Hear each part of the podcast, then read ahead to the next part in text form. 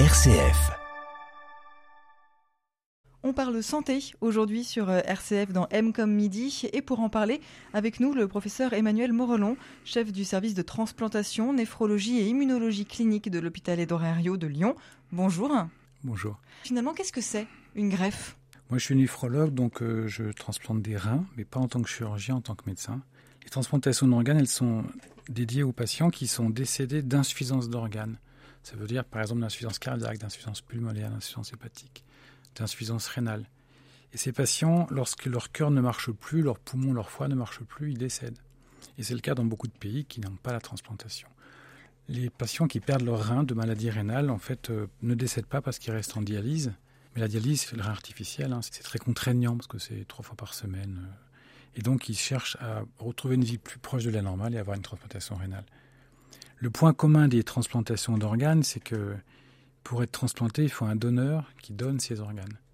Alors pour les transplantations cardiaques, et essentiellement hépatiques, mais également pulmonaires, la majorité des donneurs sont les donneurs décédés, soit de mort encéphalique, soit d'arrêt cardiaque. Mais c'est pareil pour le rein, pour la majorité, même si pour le rein, il y a une différence, c'est qu'on peut avoir des gens qui donnent un rein donneur vivant, puisque on a tous deux reins, et quand on a deux reins et qu'on est en bonne santé, on peut donner un rein pour quelqu'un de proche qui est en dialyse et qui a besoin d'une transplantation. À partir de ce donneur, on va pouvoir prélever les organes et les donner au receveur. Et la transplantation, donc ça commence par un acte chirurgical. Mais si on s'en tient à la chirurgie et qu'on ne donne pas de, traitement anti-rejet, l'organisme du receveur se rend compte que l'organe est étranger. On a tous sur nos cellules une carte d'identité, c'est des molécules hein, qui sont différentes les uns des autres, qui s'appellent les molécules du système HLA. Et lorsque vous transplantez un organe, le système du receveur, ce système immunitaire, voit la carte d'identité différente et il détruit l'organe. Cette destruction, se fait en une semaine. Et donc on sait depuis les premières greffes hein, qui ont eu lieu, à au début du XXe siècle, hein, Alexis Carrel, Mathieu Géboulet, qui ont commencé de faire ces greffes sur des modèles animaux au départ, chez, les hommes, parce qu'à l'époque il n'y avait pas de dialyse, donc les gens qui avaient plus de reins mouraient. On sait qu'une greffe d'organes sans traitement anti-rejet, dure une semaine.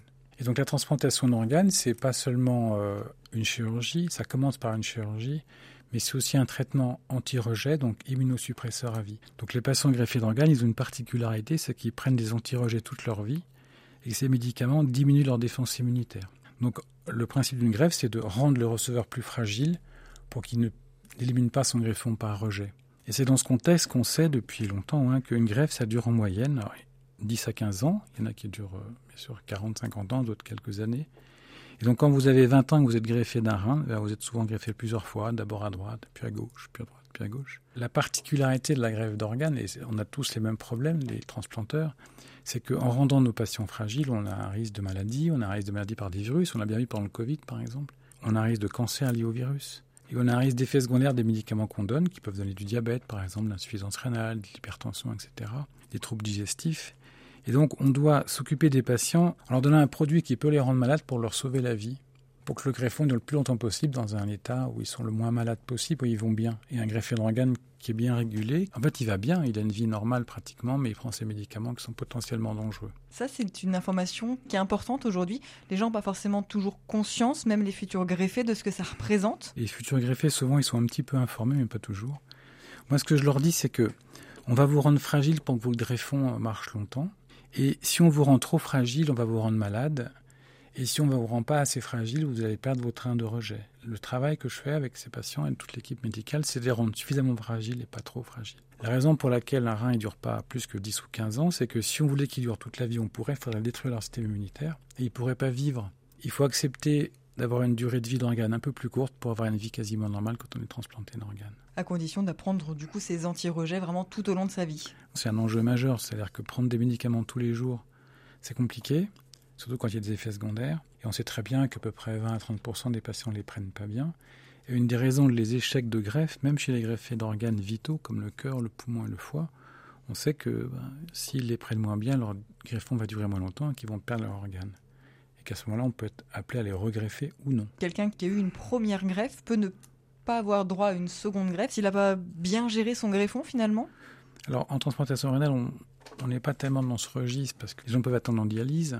En greffe cardiaque, pulmonaire ou hépatique, parfois ils perdent leur organe de rejet, on n'a pas le temps de les regreffer.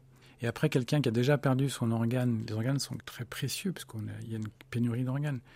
Quelqu'un qui a perdu son organe euh, parce qu'il a arrêté ses traitements, on va vraiment se donner un peu de temps pour savoir s'il est capable de les reprendre pour une deuxième greffe. Parce qu'en fait, quand on perd un organe parce qu'on a arrêté pendant le traitement, c'est un organe qui est perdu pour quelqu'un d'autre qui aurait pris son traitement. Donc la gestion de la pénurie fait que quand quelqu'un a perdu son organe d'arrêt de traitement, on est obligé de se reposer des questions sur savoir s'il faut lui proposer un organe pour la greffe d'après. Merci beaucoup, professeur Emmanuel Morellon. Rappelle donc que vous êtes chef du service de transplantation, néphrologie et immunologie clinique de l'hôpital Édouard Herriot. On aura l'occasion de revenir sur ces différents sujets de greffe euh, dans les prochains épisodes. Merci beaucoup, professeur.